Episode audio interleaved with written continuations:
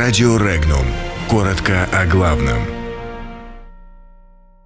Минск пригрозил НАТО ракетами, Россия – обезвредить оружие США. Минск готов ответить НАТО ракетами. США атаковали район нового рынка в сирийском городе Хаджин. Россия готова дать отпор смертоносным дронам США. Украинские города в рейтинге самых грязных в Европе.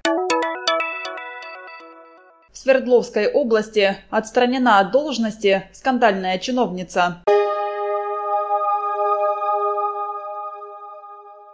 Том случае, если активность Североатлантического альянса у белорусских границ будет нарастать, республике может понадобиться более эффективное ракетное оружие. Об этом на встрече в Минске с группой аналитиков из США заявил президент Белоруссии Александр Лукашенко. По его словам, переоснащение армии страны может быть произведено, если военный блок НАТО продолжит запугивать Белоруссию и создаст военную базу Форт Трамп в Польше.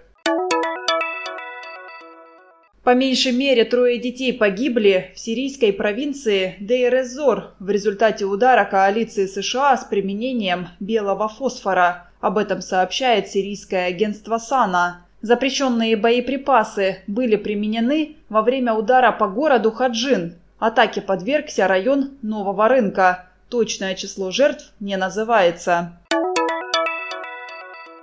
Российские инженеры и конструкторы добились серьезных достижений в создании средств борьбы с одним из наиболее смертоносных типов вооружения армии США – ударными беспилотниками.